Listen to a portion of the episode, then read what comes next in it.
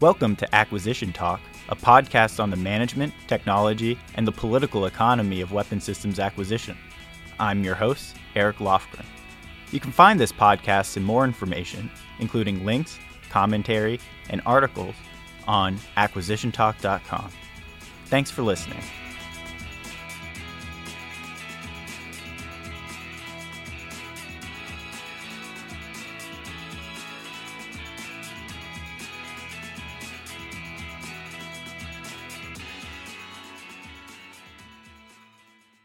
I'm speaking with Major Chris Benson, Captain Steve Lawver, and Major Jason Rathje. They are the co founders of AFWERX Ventures. Gentlemen, thanks for joining me on Acquisition Talk. Thanks for having us. Yeah, so AFWERX is only about three years old now, less than three years old actually, and it already feels like it kind of has accomplished a lot. So the team seems to have brought in over a billion dollars in 2019 in venture capital matching dollars and I just heard Will Roper say that's more than the last 15 years combined. And it seems like uh, in 2020, you guys are going to be outpacing that again. In the last 18 months, you've contracted with a thousand new companies, so that's a great deal. But one of the things that we often hear about as a complaint about the Department of Defense is that it spreads small business dollars pretty far and wide rather than making these big bets. So, first, can you distinguish AFWERX, where you work, from the broader Air Force Ventures program? And then, second, how are you guys looking to provide regular and repeatable transition paths for new entrants to scale up into major programs of record?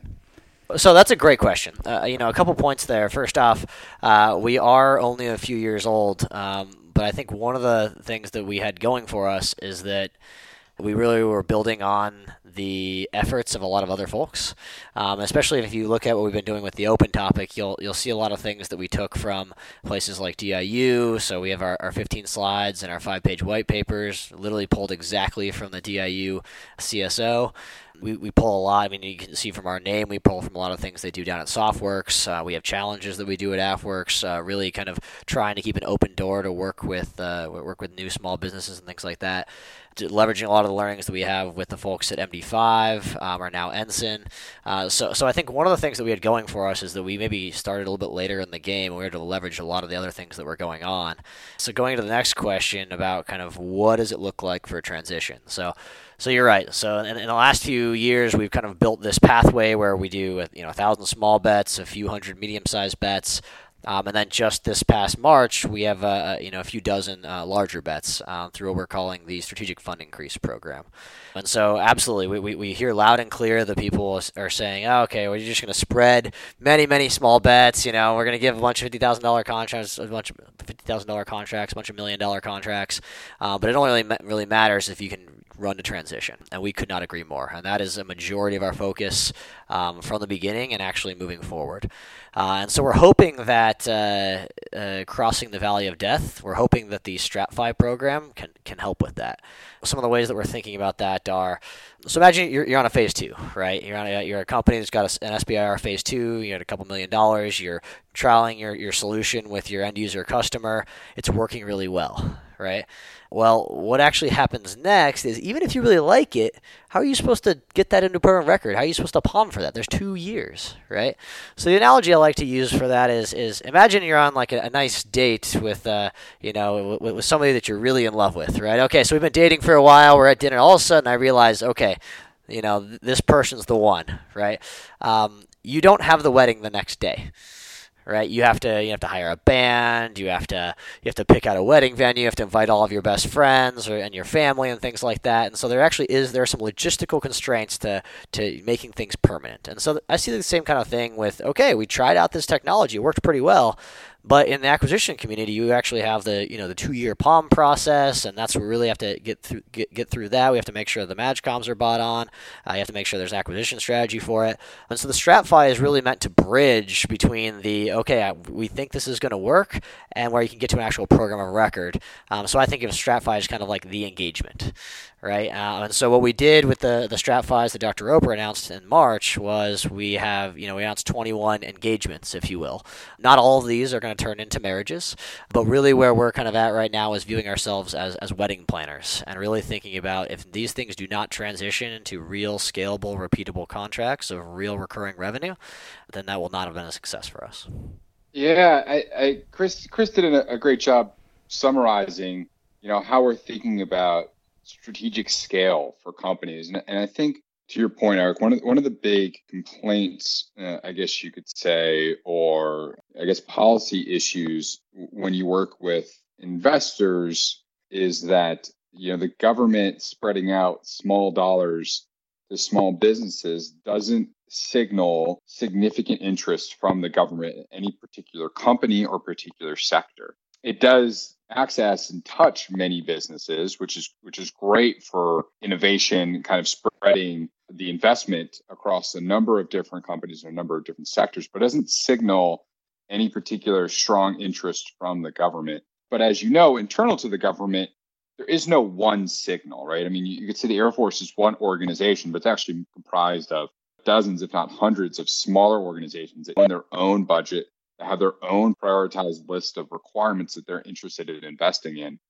So I think one of the one of the real benefits of the SBIR program from its inception was that it was always meant to do this scaling up of investment so that you could try a number of different things out at an early stage, see what works and what doesn't, and then increase investment in those companies as they progress.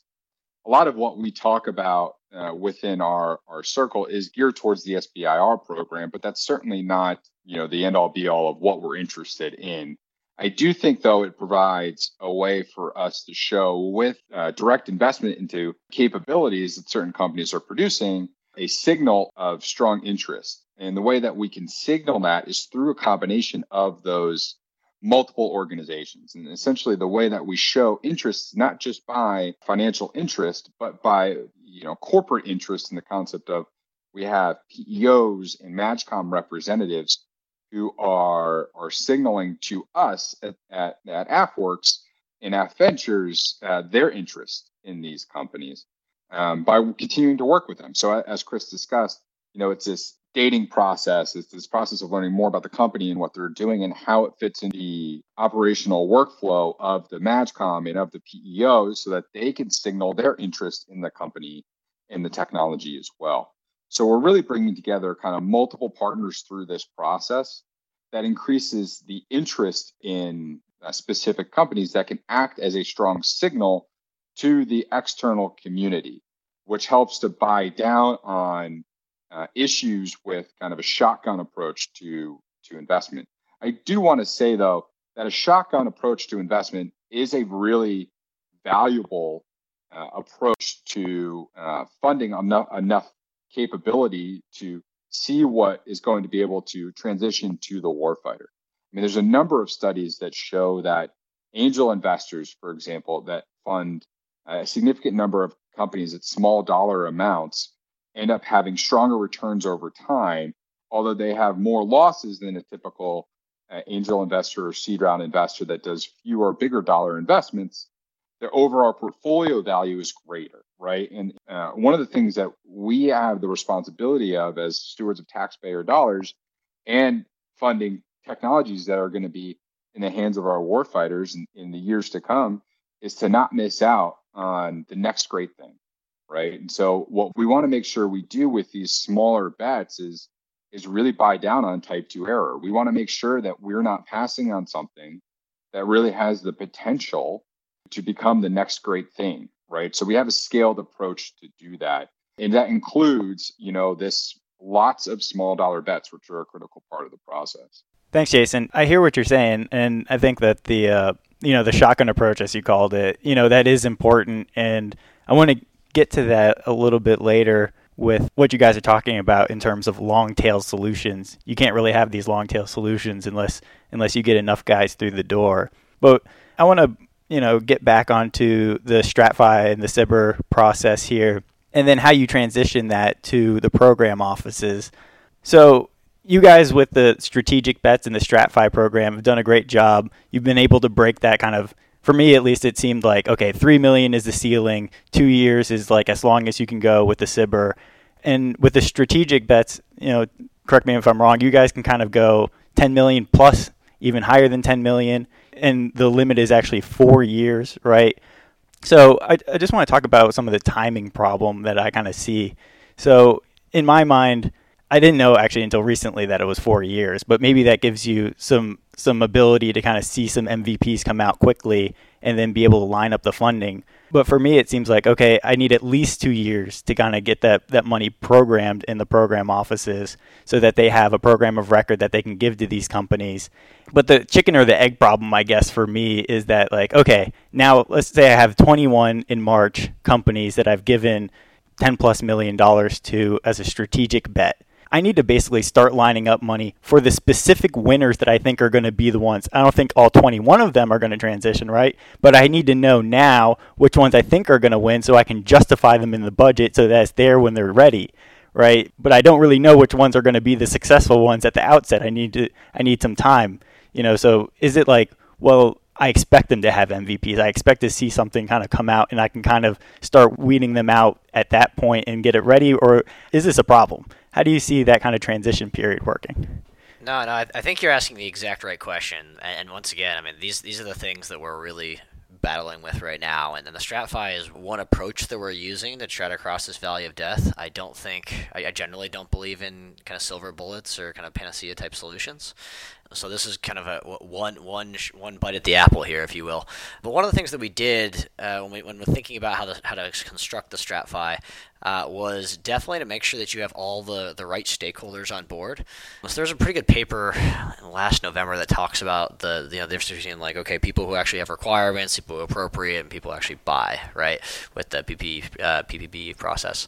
Um, and so before we actually awarded any of those StratFi contracts, they needed to have buy-in both from a PEO within the Air Force, um, so somebody who actually does the acquisition side, but then also a requirements provider with from the MAJCOM, right? So the people that are going to be actually going out and POMing for these things, and so so absolutely, you're right. We want those people who are in control of the the resourcing uh, process as well as the acquisition process bought in before we make these very large bets. And one of the reasons why they are able to be bought in is because these are based off of successful phase twos, right? So I mentioned in the beginning we have a thousand small bets, 300 medium-sized bets, a few dozen, a few dozen large bets.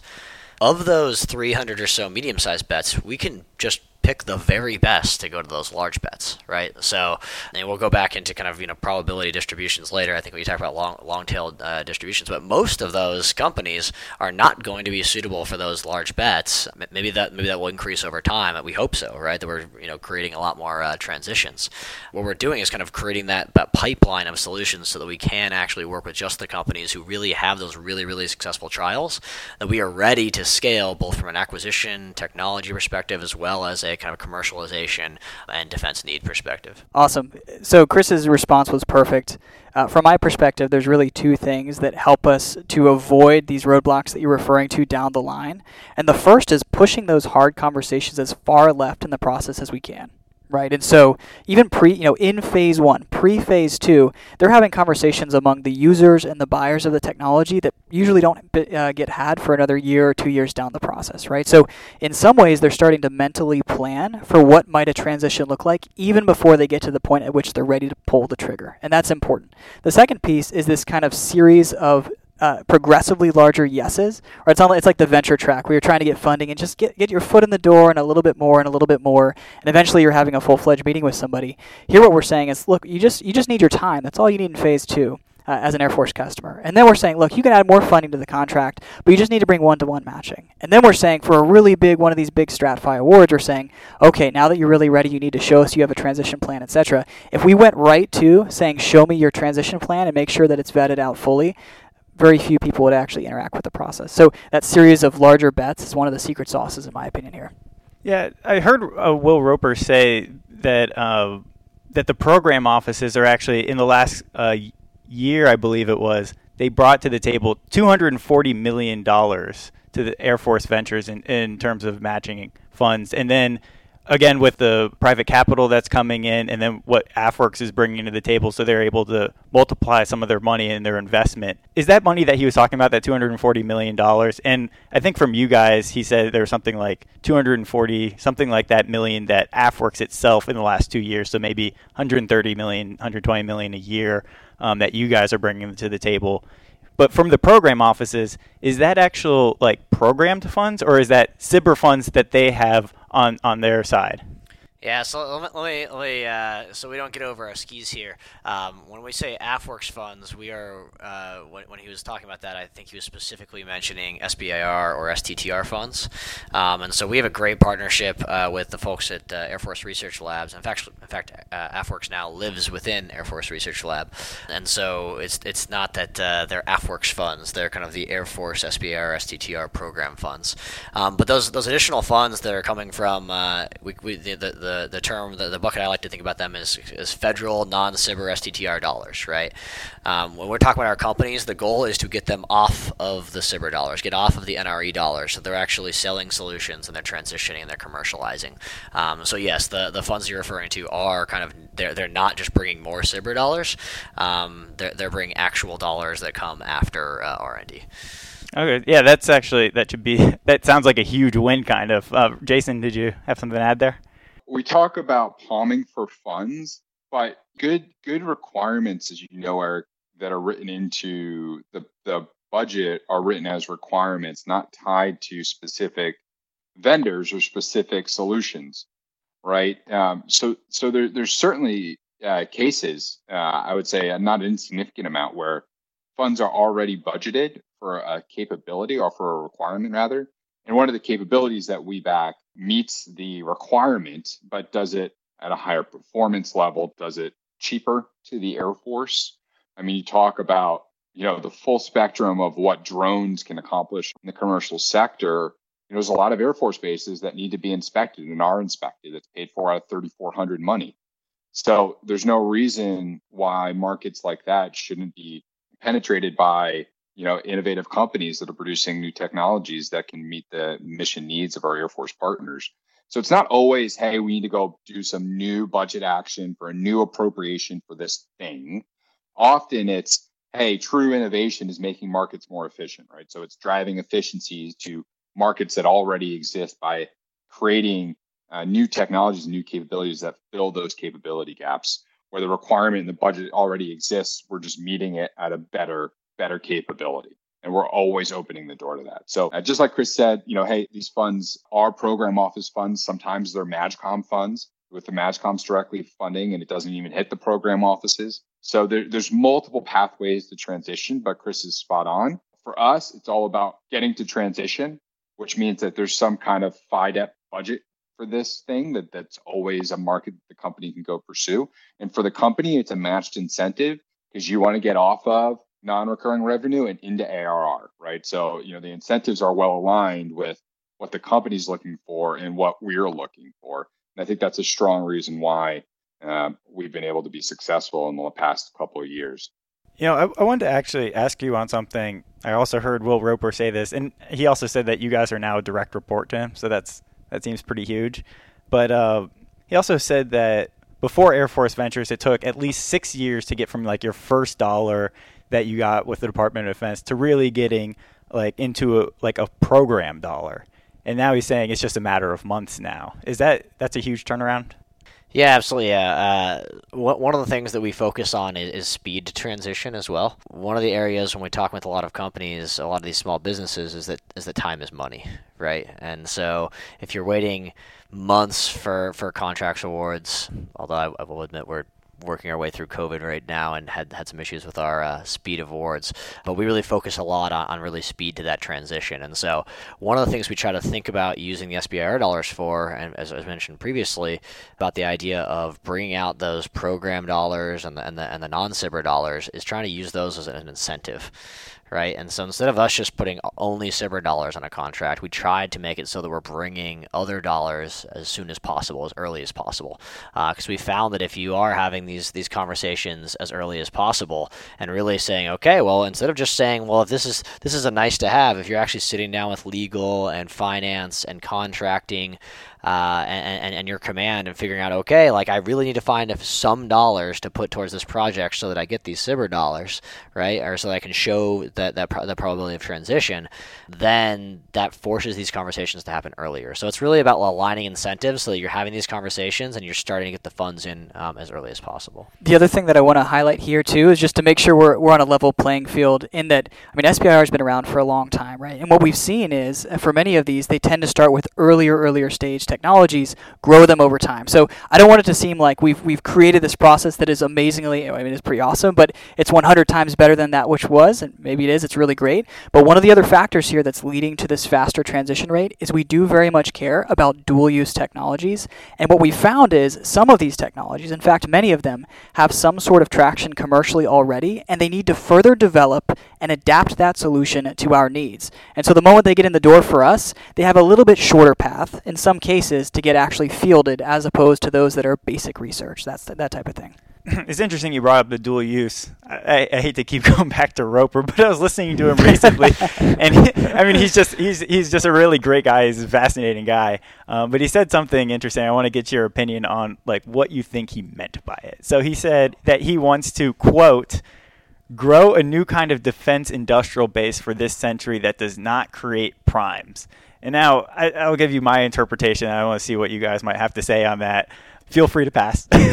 but I thought it was kind of interesting because it's like I thought the whole idea was, well, let's create a new generation of primes. Like let's grow these companies into new primes, and then we'll get churn in the industry, and so we'll be more like kind of like the S and P 500 or something, where like the top players are kind of churning around as opposed to I have the prime and they're going to be there forever. But it seems like my interpretation of Roper is something like, well, we don't even want to make primes in the sense that we want dual use companies that no longer have to basically segment off a business unit as a completely separate thing and then house it off so that it can deal with government. And that kind of requires, in some sense, like a revolution in contracting and cost accounting.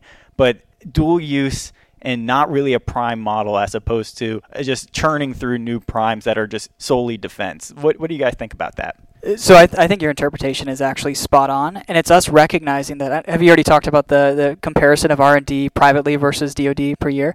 So there's this big disparity between the amount that the government spends on research and development and the amount that the private sector spends. Right, it's about half a trillion a year from the private sector pre pre COVID, and about hundred billion per year from the government. Right, and so what we recognize is that if we're going to keep up with any adversaries, we need to find a way to leverage all of that great work that is happening out there in the private sector, and to change the incentives in such a way that they want to come work with us. And so I interpret that statement by Dr. Roper. Again, this is uh, my interpretation is that if those companies are able to go off and thrive commercially, but make those adaptations to work with and for us where it makes sense, they don't have to change their focus entirely to DoD. Rather, they can keep building on the solution even when we're not the ones that are paying them to do it. The last thing I'll say here is that um, we have this concept of dual use and, and defense only, but the reality is 90%, this is just a, a wag, uh, 90% of technologies uh, have some relevance to the DoD. We have nurses and mathematicians and engineers, not only people who are flying planes and maintaining the aircraft, right? And so the reality is, if it's valuable to the consumer and to the business, there is a strong chance that it is also valuable, even in its existing form, to us. Yeah, absolutely. Uh, on, on that one, there's there's a few there's a few pretty good quotes. So uh, one one of my favorite quotes that, uh, that that I've heard Dr. Roper say is, "We are looking to create the 21st century industrial base for defense, not necessarily the 21st century industri- defense industrial base." Right? And then there's another one that says, you know, if we have all of the greatest fighter jets and tanks and satellites and aircraft carriers in the, anybody in the entire world, and that all the leading technology companies are Chinese, we still lose. And so there's a lot of different focus, I think, um, and, and, and you know we could not be more lucky uh, and more fortunate to be able to work with a guy like Dr. Roper, and he really uh, has has pushed if, if, without him, none of these things would have happened. And so, um, so fully, we are fully bought in, or at least I'm fully bought into that vision as well. So. Yeah, exactly right. The same quote Chris just said. We're not interested in growing the defense industrial base. We're interested in growing the industrial base that's interested in defense. Uh, is something I've heard him say a few times. Uh, and it, I think the the important part with that is the way we look at startups, for example startups uh, that are are going through their growth stage, if they're thinking, hey, maybe it's the time for us to go see if the Air Force is interested in our technology and having that as a permanent part of the institutionalized psyche of Silicon Valley, that at every milestone A company is pitching the Air Force on what they're working on, is a fascinating vision on how do we think that companies might want to do business with the government. Uh, and I think just having companies that are interested in doing business with the Air Force or with the DoD is the future that we're seeking right? And I think this is built off of years of understanding that a lot of companies were just not interested in working with the department, not because they weren't patriotic. They're all very strong supporters of this great country, but they didn't have the financial capacity to pursue a what is a fairly high barrier to entry. So absolutely, that's not just us. That is you know changes in acquisition reform that have to come hand in hand. But I, I one thing to to put out there is we've gone through a number of acquisition reforms that have tried to lower barriers to entry, but they have not been paired with this focus on bringing companies along with that change, right? So it's been, hey, if we lower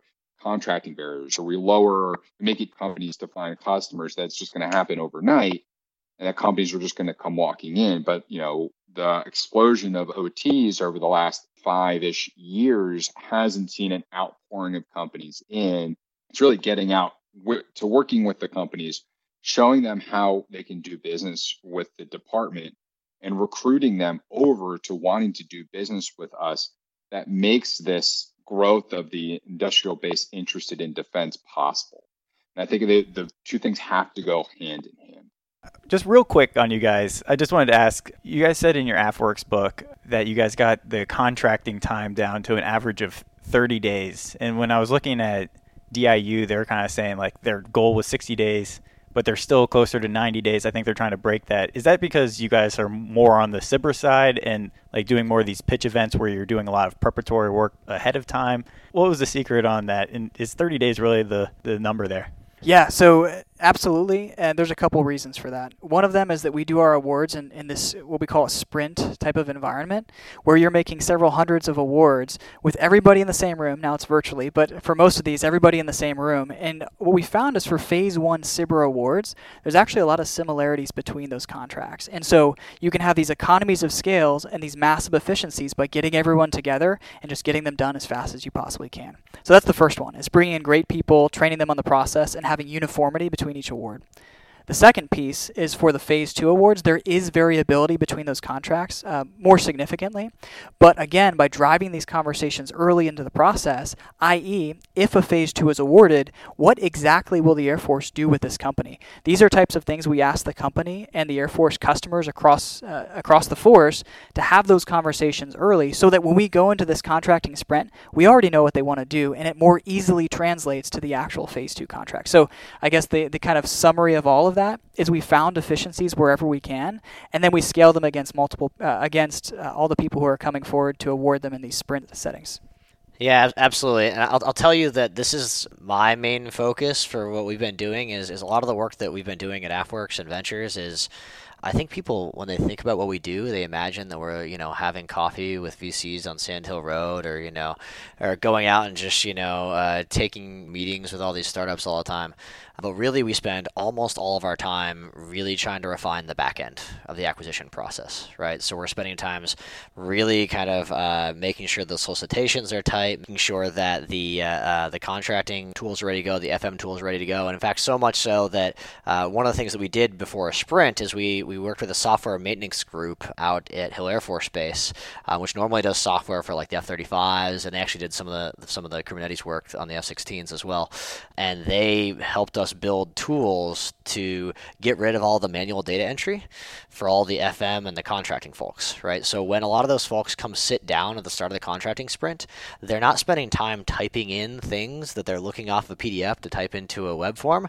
They're double checking to make sure everything's okay, and they're able to spend their time talking with the, the, and negotiating with the companies, really checking to make sure that there's no kind of fraud, waste, and abuse. And then if they have a question, they can immediately raise their hand and say it's an FM question. There's an FM person right across the room. If it's a legal question, there's a, there's a legal person right across the room.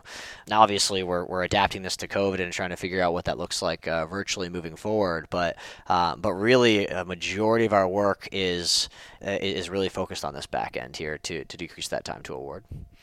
Yeah, it sounds good that um, you know I hear like these software factories and then also like the Spark cells that you guys have. It's like getting this organic capability that you can do the small things that like a major program they just don't they're just not going to tackle that that's not in their wheelhouse but like you guys can actually you know from the bottom up not just in AFWERX, but like the broader community, and we're starting to see this a lot in the rest of the services too. So it's really great that you're that we're starting to see a lot of this that they can address these small things on the FM side and the contract side, but then also on getting real requirements out the door that help uh, the Air Force.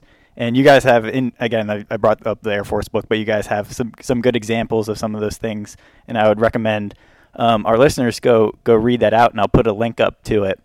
But I want to ask you guys one of the things that I've been hearing from some of the uh, the people on the investment side is that you know so AFWERX requires some private matching, right? It's not. It's not required.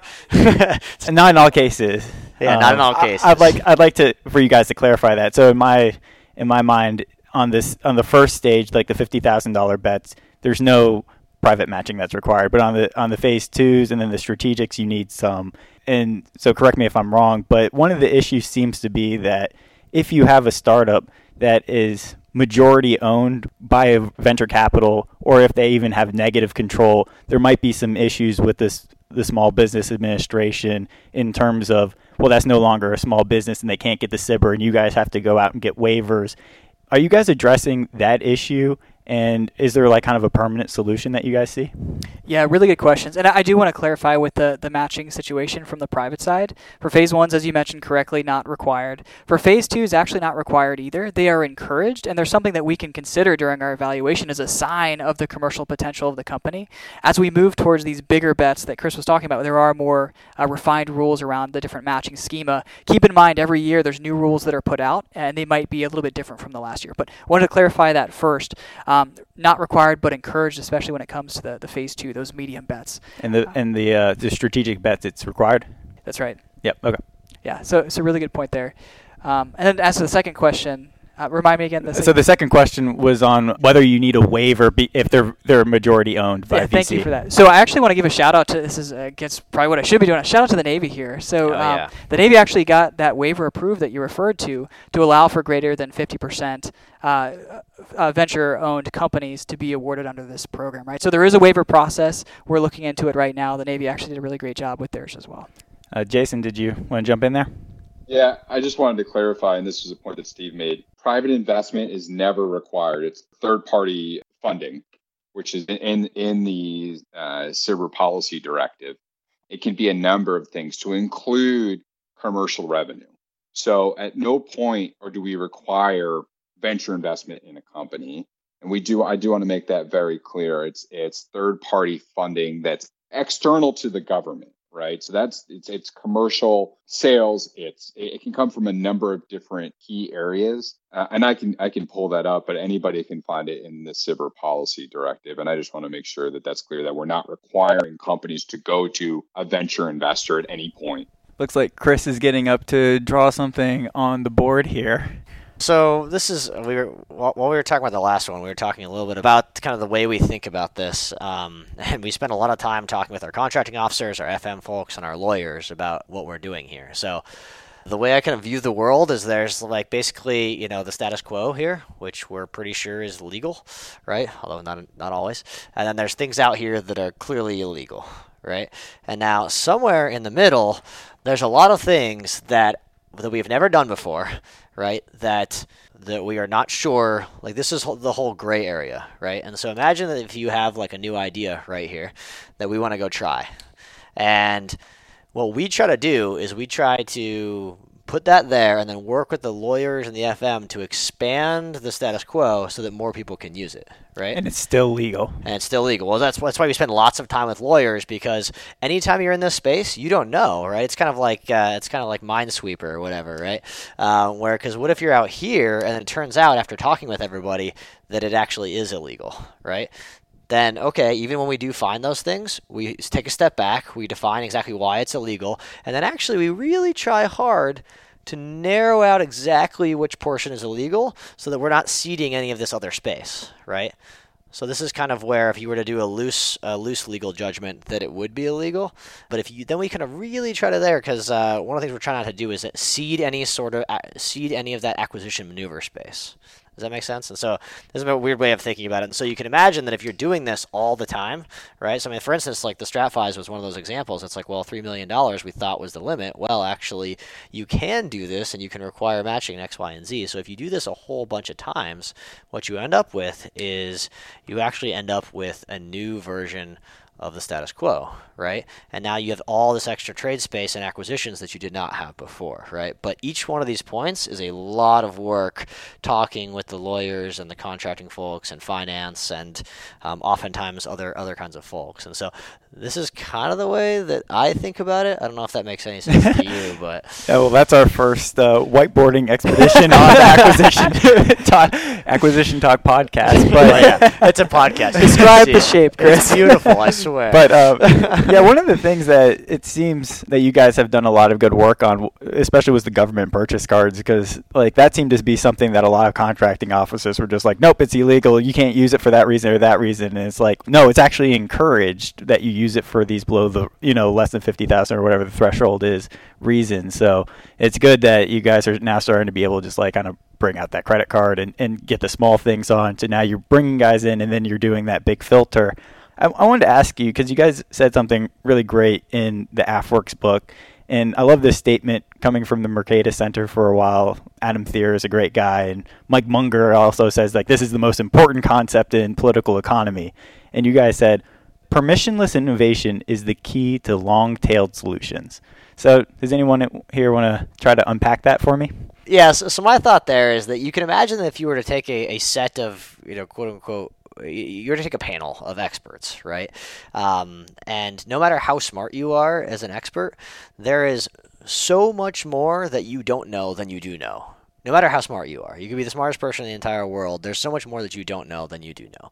Um, and so one of the things is if you now require a group or a panel of experts to agree on something, what they will tend to do is move solutions to kind of the middle of the of the distribution. So they're not going to be they're not going to be terrible, right? Because they're experts. They can they know what's terrible, but they're also unlikely to be really really great because sometimes the difference between really really fantastic and really really terrible is kind of hard to tell in the very beginning, right? Um, and so one of the things we try to do with the open topic, and this is the thing that, that the chief and the vice chief have really pushed for, is kind of making every airman an innovator, right? So on those phase ones, we allow people across the entire Air Force to work with these small businesses, to try new things, to explore. And by the way, a lot of these things don't work, right? And we find a lot of kind of the long tail bad solutions through those phase ones, and that's okay, right? That's what experimentation. Well, are they long tail right? because it's it's only long tail if you keep throwing money after bad because like Sure. as long as you get zero out of it but if you, you cut the if you cut it out then it's Yeah. not a long tail I, I guess I, what I would say is they would they would probably be likely caught by this you know this this this governing board of people that would say oh that's a bad idea I could have told you that from the beginning. The only problem is is that they would also catch things that are on the high end of that Right. tail, and so you, you we also are finding some of these things that are like oh my god like this small amount of investment right so so you know some of our some of our phase twos have have produced things that are running across the president's desk and have saved lives in theater within the first six months of what they were doing. They've we had we had one phase two that prevented a whole air crew from getting stranded in a foreign country during the coronavirus lockdown due to some sort of communication protocols that we had going on. And so those are those things that you would have never found. And that was for what seven hundred fifty thousand dollars, right? Just think about how much you know money and heartbreak that saved um, all those different folks. And so that that first phase one where you can really go explore really is kind of what we think of as permissionless innovation. Um, we've had uh, MOUs, these kind of customer uh, memorandums of, of, of interest uh, that go into these phase twos. We've had them sign from everything from I think the lowest is an E3 that I've seen, um, and the highest is a three star. And so you have people, and, and, and some people we, we actually had this discussion not too long ago. It's like, well, actually, we should be we should be um, putting preference on the the folks of higher rank, and, and that's the thing that actually Steve pushed back on and said. Actually, no. Oftentimes, the people who really know what the problems are are those E3s, E4s, E5s, or O1s, or O2s, or whatever it is. Those are the folks who really understand what those problems are, and they can see them from the very beginning. Now, that's in a phase one going to a phase two. If you're going to a StratFi, one of these kind of larger, these big bets, then you probably want to make sure that you're having buy-in from a, from a PEO or from the MAJCOM type level before you're committing, you know, significant uh, amounts of money. But for these low dollar amounts, fifty thousand um, dollars, a lot of these are saving a lot more money from just these little kind of experiments uh, from the very beginning. I love Chris's analogies always. They're they're always uh, I think spot on. The important part with the SBIR program is that it was defined by working with small businesses. It was not defined by what you can do and what you can fund with it um, outside of a very specific or very broad, excuse me, broad set of, of boundaries uh, as far as you know you have to invest in, in, tech companies essentially that are under 500 employees in the us owned so that provides us just this amazing funding source to fund capabilities ranging a broad set of uh, requirements. Um, and I think the permissionless innovation is a great way to frame the SBIR program kind of in its entirety. And I think when you look broad scale at what what has been done for the last 40 years in the SBIR program, it's been pretty remarkable. And I think what the Air Force is doing now with the SBIR budget, as far as the open topic is concerned, is not just allowing the airmen to innovate, but also allowing the companies to innovate for the Air Force. Um, whereas prior to this, we were very constrained with how we projected what we were interested in. Now, with the open topic, we let companies pitch their ideas. We actually don't even need airmen to say, hey, I really want this in a phase one. We can let the company say, hey, I've got this really great thing I want to work on. What do you think? Right. And, and we have our ways to evaluate you know what we think with companies who are pitching their ideas. But the real value in that is that uh, the solution space that we're working in isn't constrained by you know specific very micro focused technology research programs. Instead we're very broad with the kinds of technologies and the kinds of ideas that we allow both the air force to signal that they're interested in and we have ways to do that and also let companies just come in and say hey you guys have no idea what you're doing. You need this widget X. This is the next great thing. We have, uh, I'll give you an example. In a, a presentation and panel I was in a, a few years ago, somebody brought up, hey, you know, if a company's making cold fusion in a bottle, the DoD wouldn't be able to go buy it because we don't have a requirement for cold fusion in a bottle. We have no budget for cold fusion in a bottle. The open topic assumes that companies under 500 employees and owned in the U.S company can come right through the open topic and say, I've got cold fusion in a bottle. This is a capability you need. And we can go forward and start funding programs. So I think that, you know, allowing both the Air Force and the commercial sector to innovate together through this this kind of platform open approach is it, it really provides that permissionless innovation that Chris was discussing.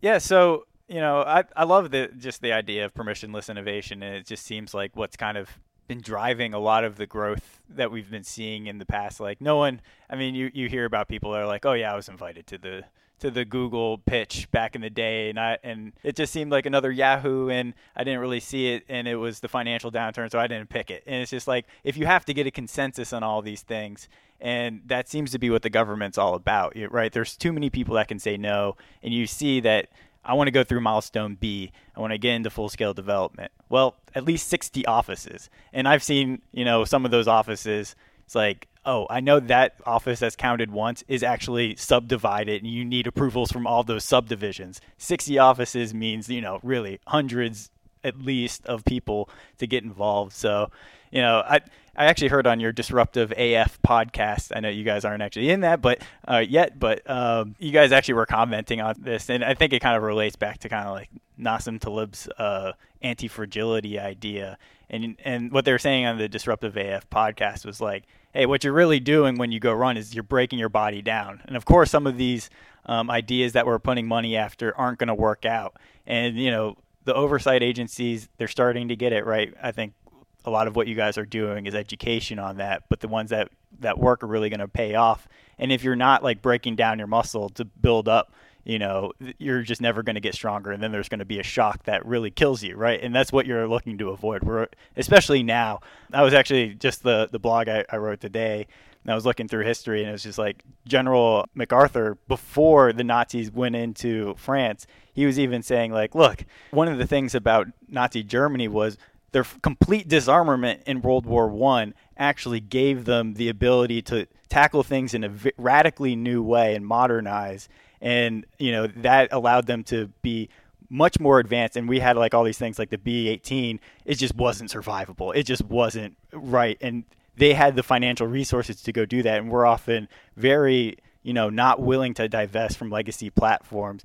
But but the point is, you're going to have to go through some pain, and maybe COVID is going to push that a little that a little bit right now. But you have to go through that pain, and the t- the time is now, right? Like if you're going to do it, you have to do it now because if you forestall into the future, the the threat is going to be greater, and they're already going to be further ahead, and it's going to be harder to make those those divestment decisions into the future.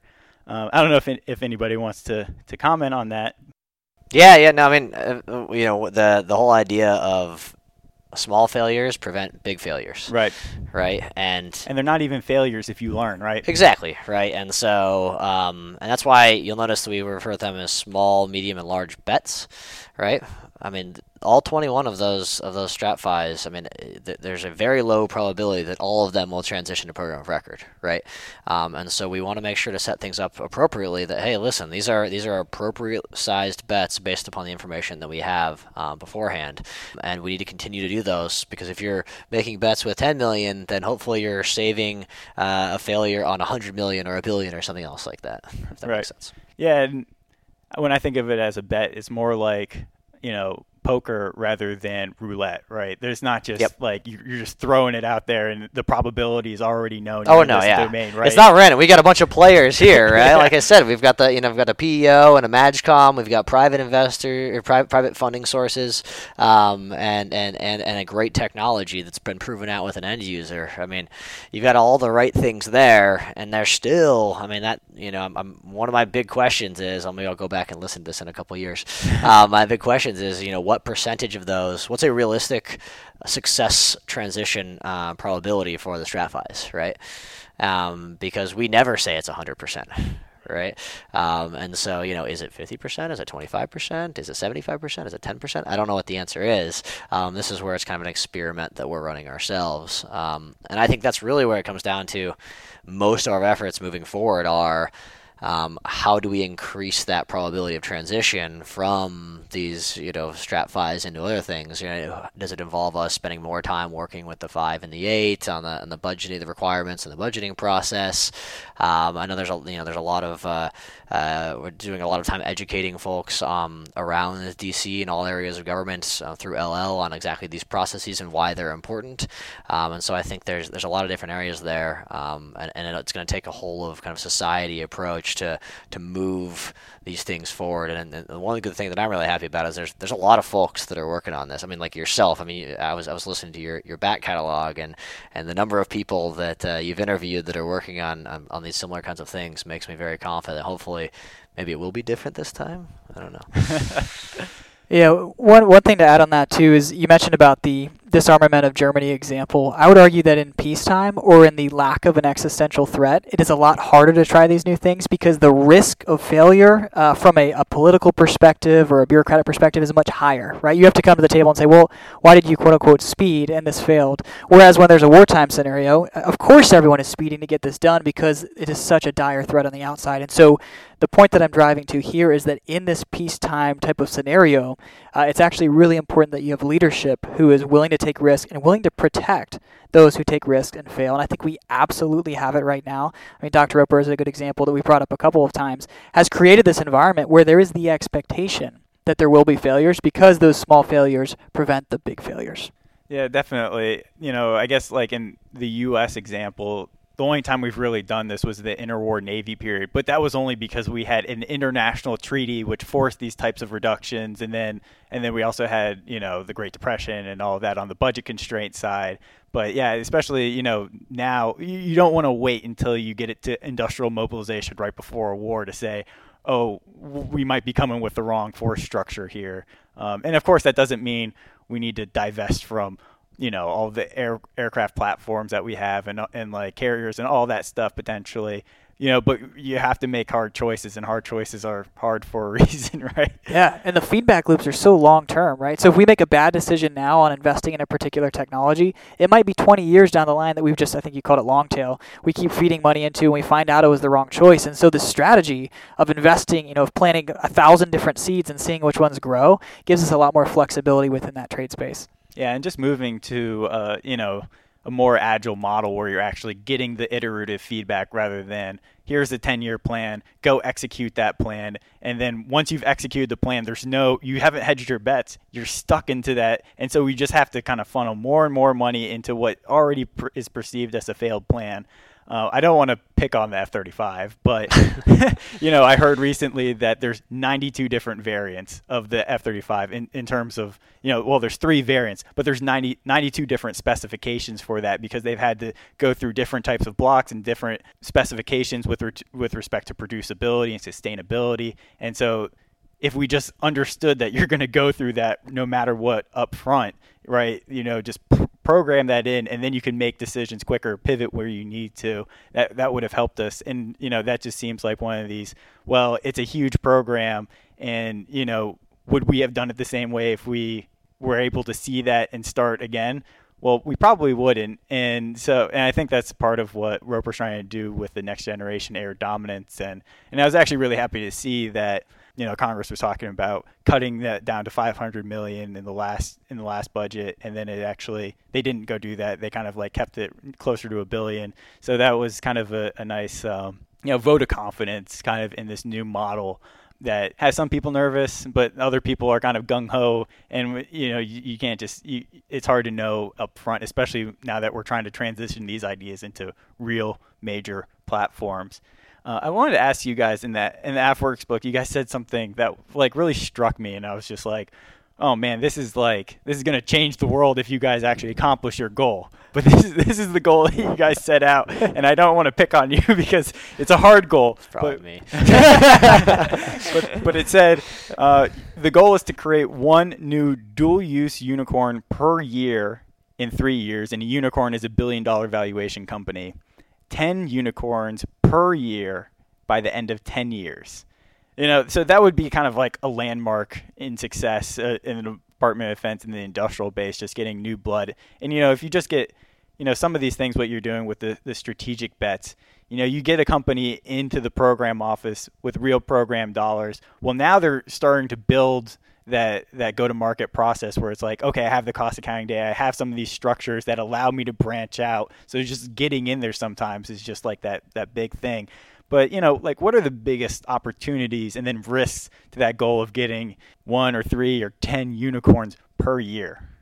Oh yeah yeah. So that that's uh that's definitely mine. Um so you know this goes back to what we were talking about a little bit earlier where we can have the greatest weapon systems in the planet or on the planet and if every single major tech company is Chinese, we still lose, right? And so one of the advantages that we have going for us is the fact that we don't need these companies to be defense only, right? And so there there are a, good number of uh, of unicorns that are created every year.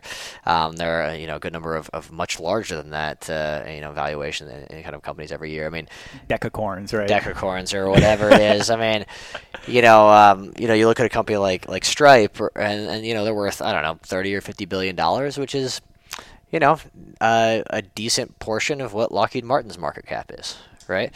And Stripe was started in I don't know, 2011 or something like that, 10, uh, 10 out of out of uh, Y Combinator.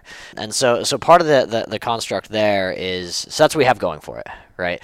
Is the fact that these don't need to be defense only companies. That's why we're looking at, you know, the 21st century industrial base for defense, not necessarily a 21st century defense industrial base.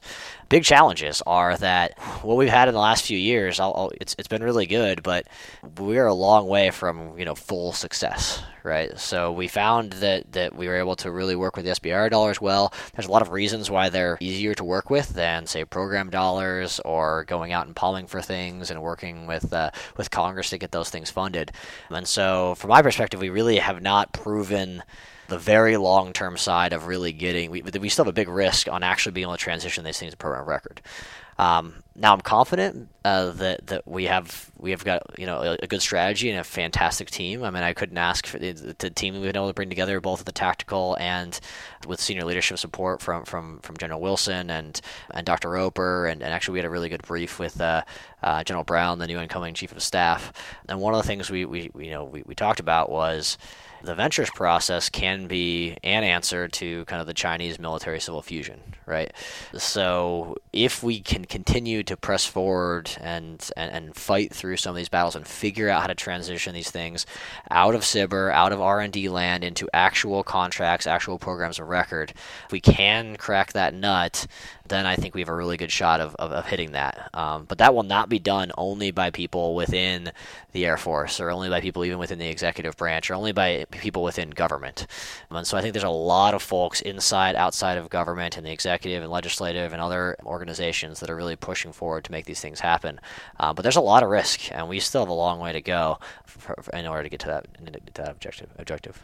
I, think that's spot on. One of the, the risks in the interim period is scaling, right? So the overwhelming support that we've seen for this program is really great on one end, but it's also a double edged sword because now we've got this flood of people who have an initial expectation that is very good for working with the Air Force via this ventures process. How do we handle 1,000 or 10,000 or 100,000 folks who are coming at our door? And what we find is the more people who want to play with this, that means that's the more people we need to say no to. So finding ways to decrease the initial friction of them trying to work with us to make it make it one of those things where they say, you know what, if you do not try to work with Air Force Ventures as a startup company, then you're missing an opportunity, no matter what company you are.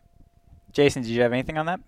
Uh, no, no, I think I think the guys hit that really well. I don't believe it. He has nothing to add. you better keep that in the actual podcast because I don't think I've ever heard him record that. that soundbite. Can we have uh, that? Yeah, that's gonna be my ringtone. yeah. So, you know, I the transition problem, I guess that's probably one of the cruxes of the problems that we have. You know, like, you know, big companies can't innovate. Like, there's going to be a place for the primes, and we've seen, you know, large companies, even in the commercial sector, they've kind of reinvented themselves. But getting new new companies in, that's just something that you know you've we've only had like a couple companies that are really ideologically driven by their billionaire founders that are able to really kind of get over that hump and just kind of like changing that that kind of process would be really like revolutionary because those companies themselves are the rev- like and their ideas and and the ability to just say like hey it can be fun it can be profitable and it can be a good use of your time to come work that would be a great thing. I just want to ask you um, feel free to pass again um, but if you if you could suggest one section of the national defense authorization act hey this this might be a good idea that would help you you know what would that be? And one thing that was interesting in the fiscal year 21 NDAA that we've never really seen, or a little bit of, but not too much, was they're actually talking a little bit now about financial reform, and that was coming from some of the Space Force. And they're talking about, hey, mission budgeting. We want to see a little bit more of mission budgeting. And in my mind, you know, the ability, I mean, if we can kind of go back to what is the financial heritage of the United States, where we used to budget directly to for example, the Ordnance Department in the Army, Bureau of Ships in the Navy, and then they would break that stuff out, but they can more easily transfer dollars in the year of execution. So you have an organizational budget. You have flag officers that are basically, right, for these PEOs that are confirmed by the Senate, right? So these are real leaders that have an organization that are provided financial authority that aligns with their administrative authority and then allow them to more easily transfer funds within the year of execution, but still provide real time insight back to Congress. Where is this going? Here's a new start. Um, we will give you some notification, but this is what we want to do. But we'll give you that transparency, but we also maintain our flexibility to use the budget and then transfer money to say, oh, look, AFWERX has a great idea here, and they have this company that's doing something really innovative, and it's ready to scale. Let's go into let's pour some rocket fuel on it. I, I don't want to wait another two years to go do this. Let's pour some rocket. So that's my idea.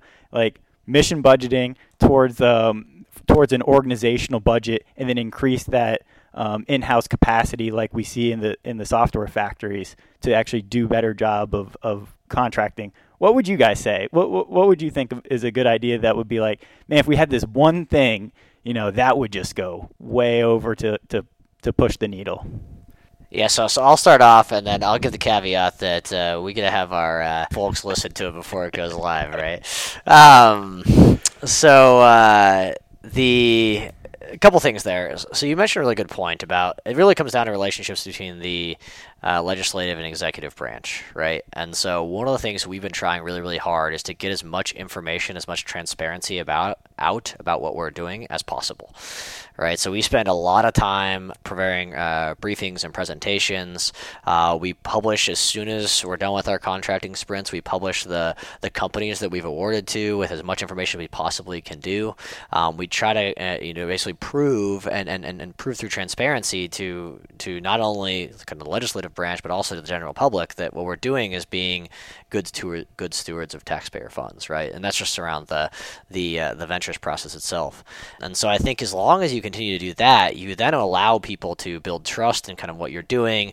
Congress can can fulfill their oversight uh, responsibility, um, and I think that's where you start to build some of these things uh, uh as you move forward, right? So that was one of the trades that we made when we do the StratFi is that we give reports, and, and, and we're working closely with uh, the SBA and other agencies uh, to make sure that there's lots of transparency about what we're doing, right? So this is not just like, oh, hey, you know, we took your thing and we're just kind of, you know, using it completely differently, just on a whim, right? It's like, oh no, we went like this is a, a well thought out process, and by walking people step by step through that, that is kind of what's gained some of the trust both within the executive and the legislative branch uh, on some of these aspects.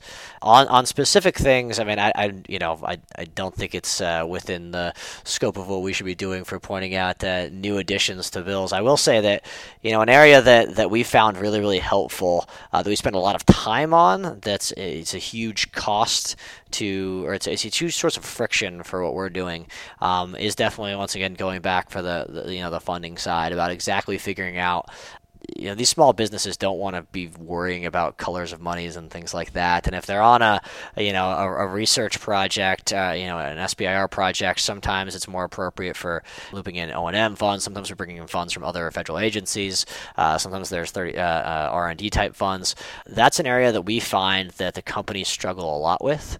Um, it's and scary too because Anti Deficiency Act and that that gets that gets scary. Yeah, there's a lot of big problems that we go there, and so I think that's an area where um, we see having new new small businesses. If we really want to attract like any small business in America to be able to do R and D with the federal government, then there's some things that um, I, I, think are scaring some of them away, and there's things like that that I think you know the goal for these companies is always to get off of the SBIR funds, right? right.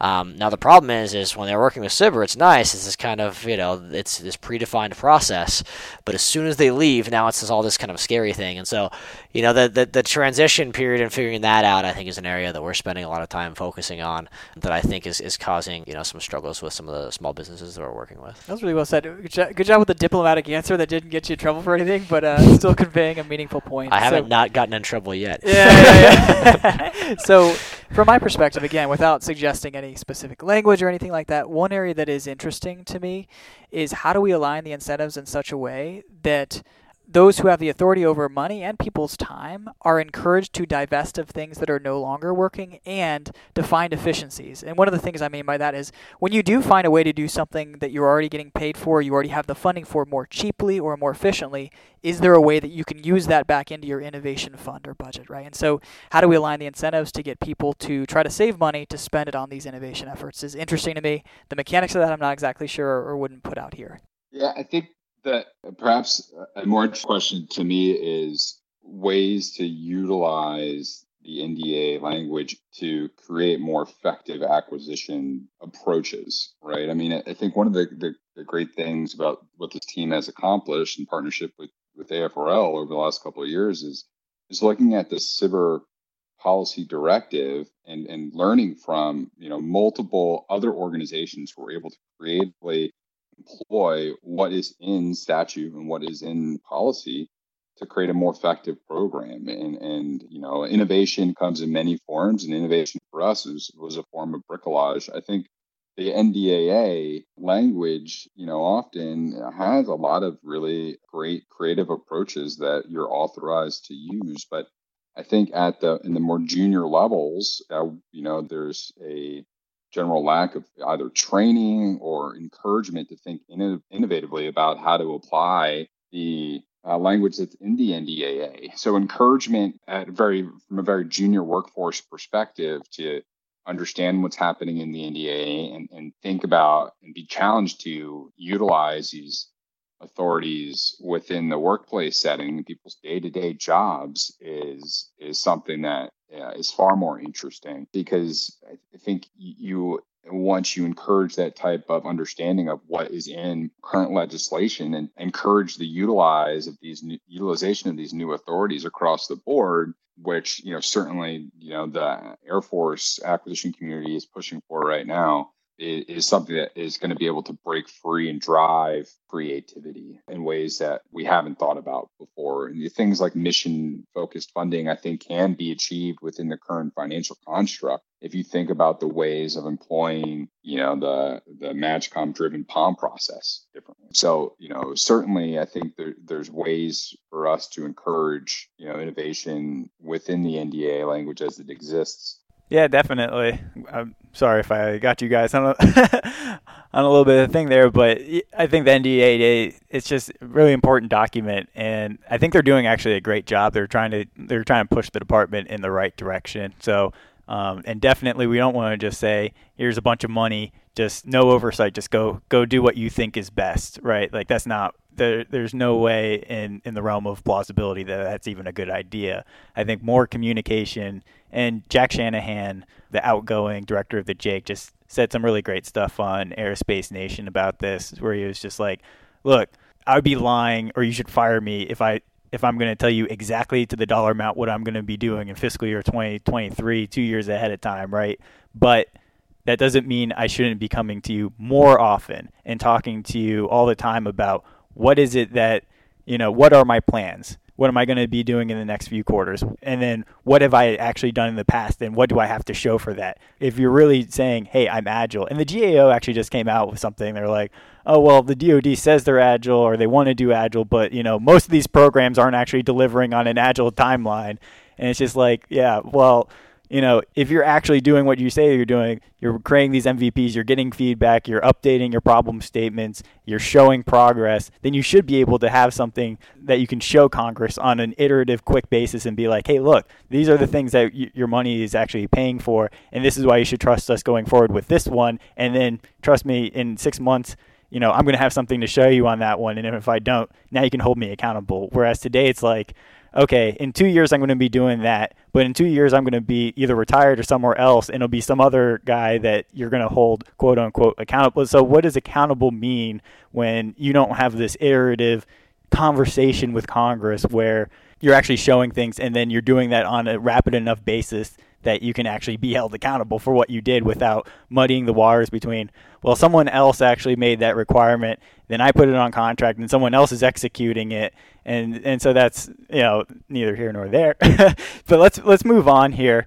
You know one of the things that you guys said in I keep coming back to the AFWERX book. I, I would like for our listeners to give that a read. But you, you, you compared uh, AFWERX to, uh, and I don't think it was any of you individually, but I'd like to get your, your opinion on this um, the Lindy effect, which is basically like the lifespan of any given thing is always at half or is always at 50%. So it's like the longer something's been out, the longer you can expect it to be out. So, like Hamilton, for example, it's like this really great play and everyone loves it. It's been out for a while. We can expect it to be out a lot longer. And the longer the thing is out, like something that's very new, on average, it's not expected to live very long. And so one of the things with AFWERX is okay, you guys are three years, and I guess there's two different models that you can kind of think about. First is well, we're in a pendulum of acquisition reform, and in three years, AFWERX will be gone. Another way of looking at it is well, AFWERX, if it's actually successful, will put itself out of business, right? Like the innovation process and the transition process that can now be moved over to the MAJCOMs, to the PEOs themselves. And then AFWERX as, as an entity, it's done its job, it no longer needs to exist.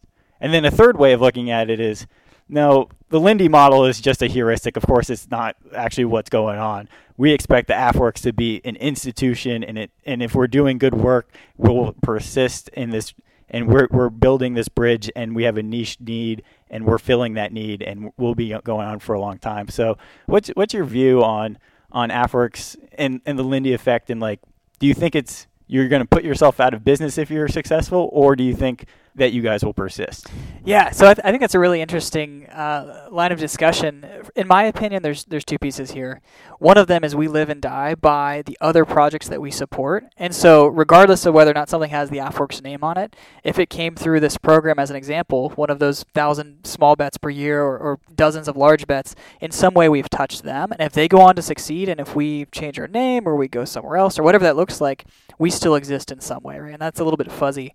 The other piece of this is we at our core are an experimental organization. So in my opinion, as the tactical and strategic environment evolves, we should evolve too. So we might not look the same in three years. But if we've evolved to something that is serving the current environment, then we still exist, whether by a different name or function. So I think uh, because we have that experimentation at our core, uh, AFWERX as an ideal or even as a name will continue to exist, but it might just look different in three years.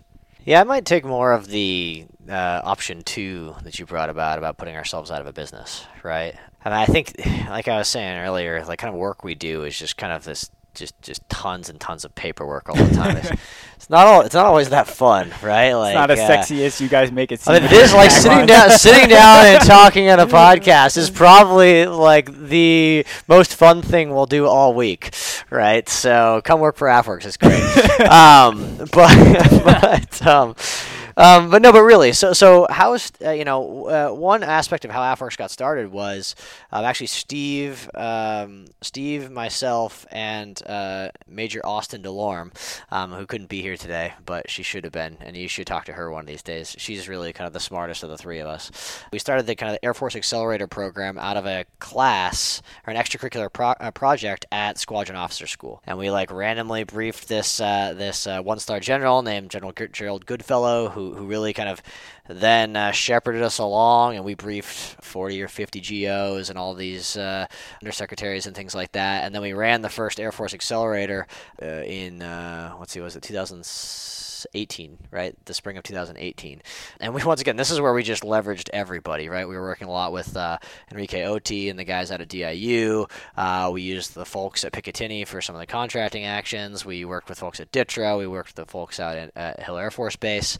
But anyway, so so we killed ourselves to get this thing running, right? And then we did, right? And then it ran for three years. In that time, a bunch of other technology accelerators popped up and then it was actually and so now that I think there were 17 or 18 that ran in the last year that are similar based based on the model that, that was run back in 2018 and then actually that was when we sat down was it about this time last year Steve said okay actually you know what this has run its course with AFWERX now right and so AFWERX no longer individually runs technology accelerators. But that was one of the big things we did in the first couple of years, right? And that was actually how we came to at AFWERX. And then we said, all right, well, now we're going to focus a lot more on, on SBIR. Um, and that's where I think actually, as we move on SBIR, I think we're going to have, we've shown a lot of the kind of existence proof, right, that this is possible. Because once people believe it's possible, then they're saying, okay, well, you know, now I, I think I can actually do it.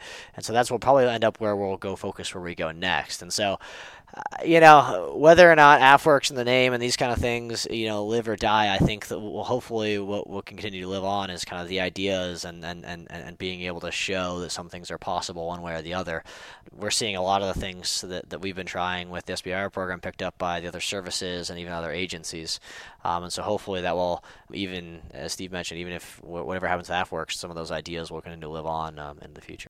So I'm certainly a late a late add to AFWERX uh, proper. Although I've been working with the team for the last couple of years, I've actually have only been at AFWERX for about a month officially. And I think the, one of the ideas that I've always really liked about AFWERX is that a lot of people are affiliated or combined with AFWERX. So although AFWERX only has a handful of people that work for the organization that are billeted bodies, you know, we have uh, hundreds of people who have AFWERX email addresses and are partnered with us through uh, volunteerism, through people who want to try their own ideas, try their own experiments. As Steve said, we're a experimentation organization. So, you know, does AFWERX as an organization live on? I believe so. I believe institutionalizing innovation for as oxymoronic as that sounds is critical to any organization that wants to create some place for people to go be creative, to try something new. And I think AFWERX by name, it provides the ability to uh, to go do that, to work in an AFWERX sandbox. Now, you know, our, our kind of core team has been focusing, okay, how do we transition wins out of that sandbox for the last couple years to make them permanent parts of the force at scale? But AFWERX, you know, at its very core, it gives people the ability to come in and try something new in a fairly unconstrained environment. So I think institutionalizing that as far as you possibly can institutionalizing creativity, institutionalizing innovation is a grand experiment of AFWERX. And we'll see how that turns out. But if it's successful, I think it's going to be around for a long time. Here's a, a, a bit of a random question, but you guys here, it seems like everybody at AFWERX, everyone has a nickname. So Chris is Bubbles, Steve is Elmo, Jason is Napa. Is, so like can you just talk about like what's that culture like there? And it seems like you know AFWERX, it doesn't have just like the director or whatever, right? It's like you have a mission lead and CEO at the top, which sounds very much more you know commercial like. So it, can you just talk a little bit about what's the culture like at AFWERX, and you know why? How do you how do you see that in terms of your place within the broader Air Force? Yeah, I think at any organization that has innovation in its job description, having more of a flat structure is important. Now, not completely flat, obviously, but the ability to speak your mind when something doesn't make sense and to put ideas forward without fear of retribution is really important. And so, I mean, call signs are one of those things that have been taken from you know, one career field with all the flyers, which I think is really valuable because when they're flying a mission, they want to be able to point out whoever's in the other jet, like, you're doing something that's stupid regardless of the rank right? And I think that's something that's really important for innovation as well. And I think that I think that the leadership has done a good job of breeding that within AFWERX. Yeah, I mean that. I mean, I know I, I, I came to AFWERX from the acquisition field where we don't do call signs, I mean, Steve's a pilot, so he's pretty much used to it. But this was something that you know the, the, founding AFWERX director, Beam Mao, you know, did a fantastic job of just creating this culture of openness and experimentation, right? And which, which, which really led us to, you know, go in a whole bunch of different directions, which which is kind of how we got to where we are today. And then I will say that focusing on culture is while we while we're doing lots of acquisitions, really a lot of our focus is on culture change, right? So one of the big things that has, has come out of this is, uh, and you should talk to him if you can, is, is Tony Perez, who runs our Spark cells, right? So I, I will posit that all the stuff we've been doing with Air Force Ventures would not work if it wasn't for all of the airman empowerment and cultural improvements and cultural change initiatives that have been done by, by folks like uh, like Tony Perez and all of his different Spark cells, right? So what he's done is he's he's enabled it so that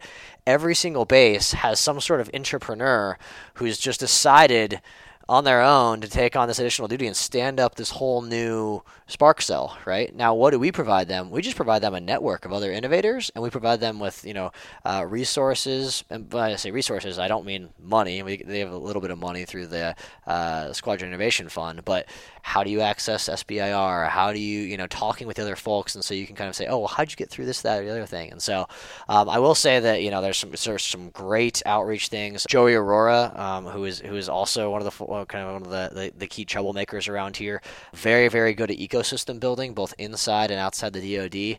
And so, I, I really would say that. Well, I know this is acquisition talk we really are stressing the idea that really, really great transformations happen when you bring together kind of an innovative person from the outside. You've got a you know a warfighter, an operator, and you've got an acquisition person. As soon as those three people are all on the same page, that's when really great things happen.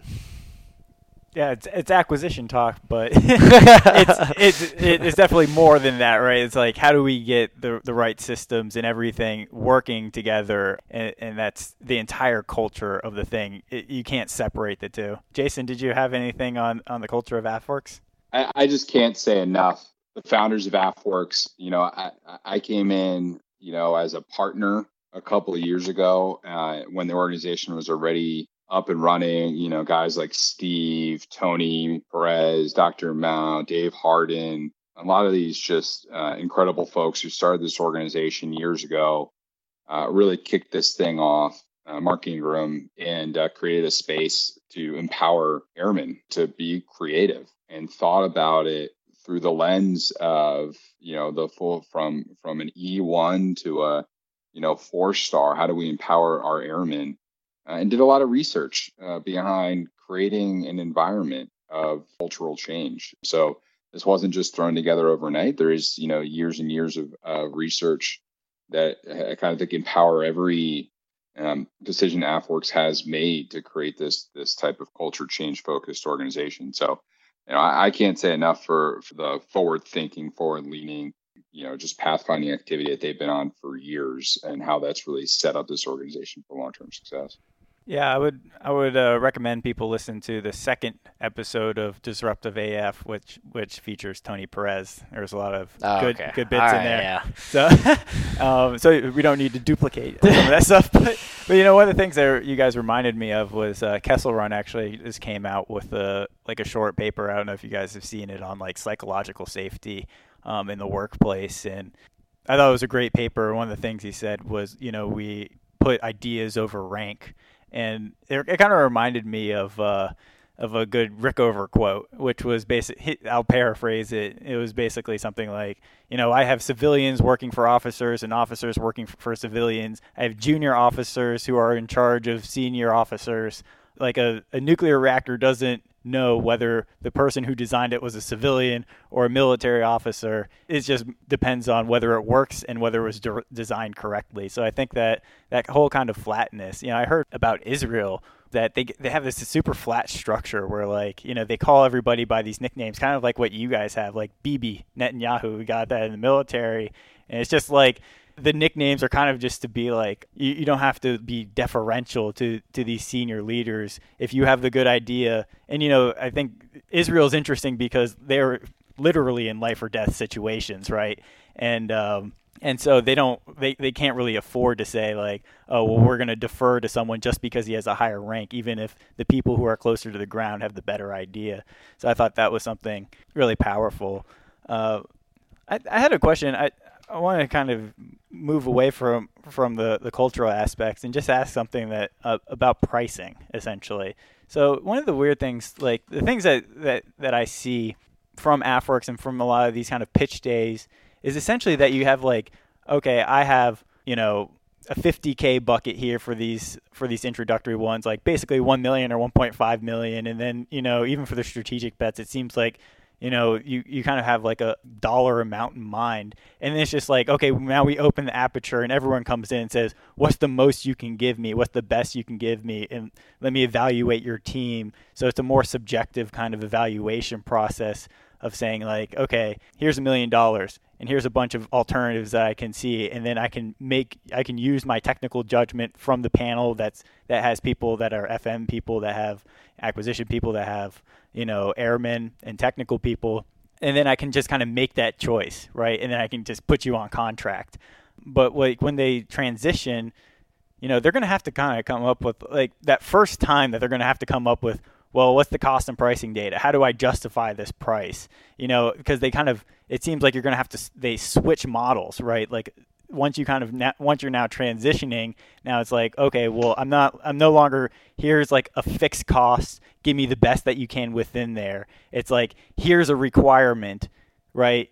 Price it out, and I want to know that that price is the best price, and you're not like reaping all of these profits. And so it, it seems like you're switching models almost right there from like a from like an evaluation based on technical attributes that's more subjective to one that's based on like a cost based model. Do you guys have any opinions on, on that?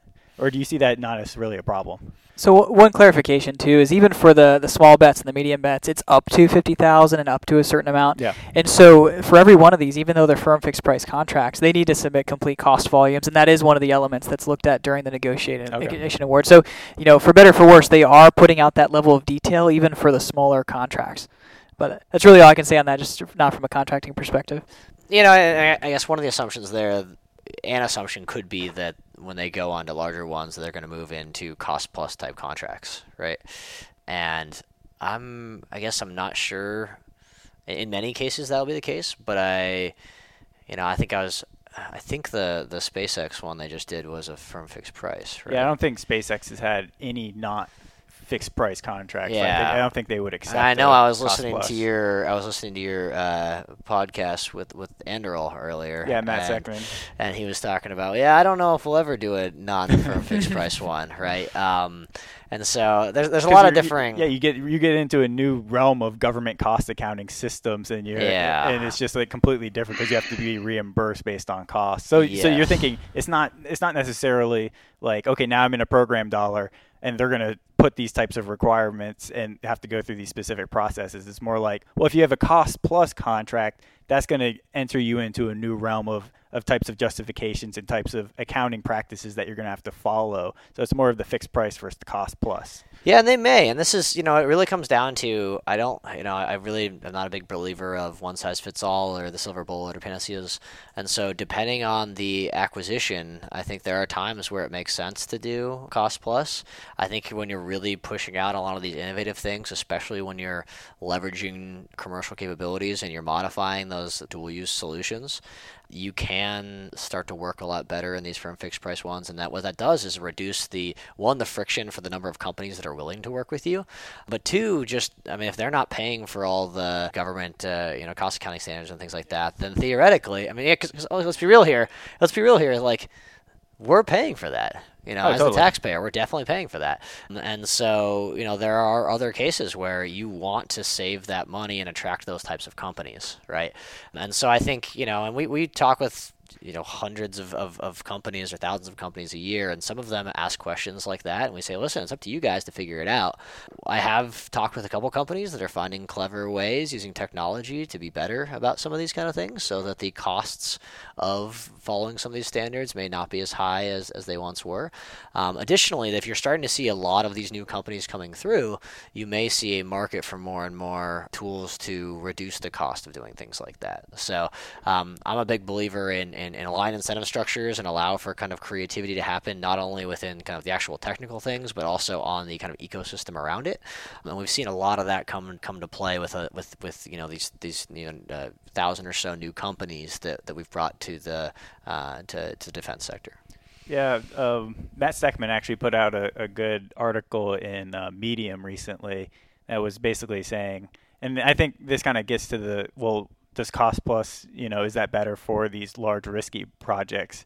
And I think his point was like, well, can't you just get an IDIQ, an indefinite delivery, indefinite quantity contract, put smaller chunks of fixed price on there, and then kind of like get these feedback loops of, hey, let's modularize this, show me something, we'll pay you for it, and then like keep moving the ball on like these these smaller, more incremental chunks rather than say, oh, well, let's put five billion dollars on one contract that goes for this long and you know maybe five years later we'll see whether you delivered it or not. I, I think we're running out of time here so i want to give you guys um, just an opportunity to just you know anything that you think is important that you want our listeners to to hear at the end here. By the way there's again the AFWERX book. We're going to put a link up to that. And there's also the new AFWERX podcast called disruptive af we're going to put a link up to that.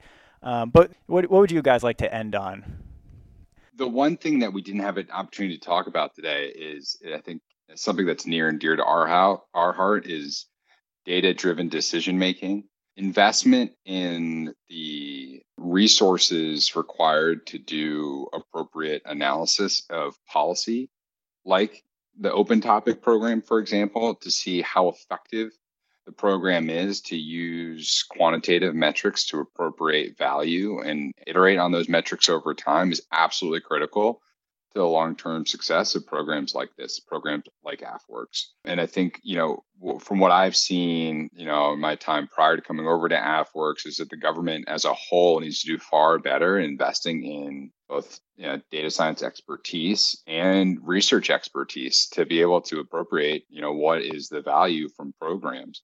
Certainly it's something that F Works and F Ventures are investing in heavily and we have a couple of programs ongoing where you know we're trying to appropriate how valuable our program is whether it's looking at transitions as qualitative metrics like asking users how well they're utilizing the program if they like it if technology is actually transitioning to a warfighter. All these things are important parts of the, of the process. And, and anybody who's been paying attention to what we've been doing for the last couple of years has seen many, many changes over time. And, and they'll continue to see changes because that's a critical part of what we do is we, we try a number of things and, and assess quantitatively whether they're working or not. And I think that's an important part for all of acquisitions to think about how are we assessing how effective we are, both at, you know, a micro programmatic level and as more macro level across the DoD and across the federal government. Steve? Yeah, so uh, I would end with uh, we're hiring. So anyone who is uh, anyone who is interested in the things we've talked about, we we need really really great people to keep pressing the envelope here. Uh, a lot of the folks who've worked on these programs with us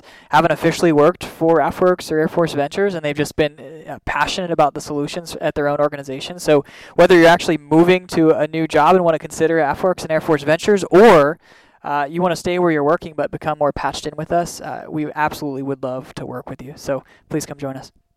Yeah, I guess I, I, would, I just want to reiterate my, my two main points where I'm kind of focusing on right now is is really recognizing that you know all the other people that, that, that are in that are doing these things, right? I mean, we're we're truly building on all the work that's been being done before and is being worked being worked around us. And the only reason why a lot of things that we're doing are working are because of all the other people that we're working with all the time, right? Um, and so, uh, to all the people, I'm imagining a lot of people who are listening to your uh, podcast are also doing this.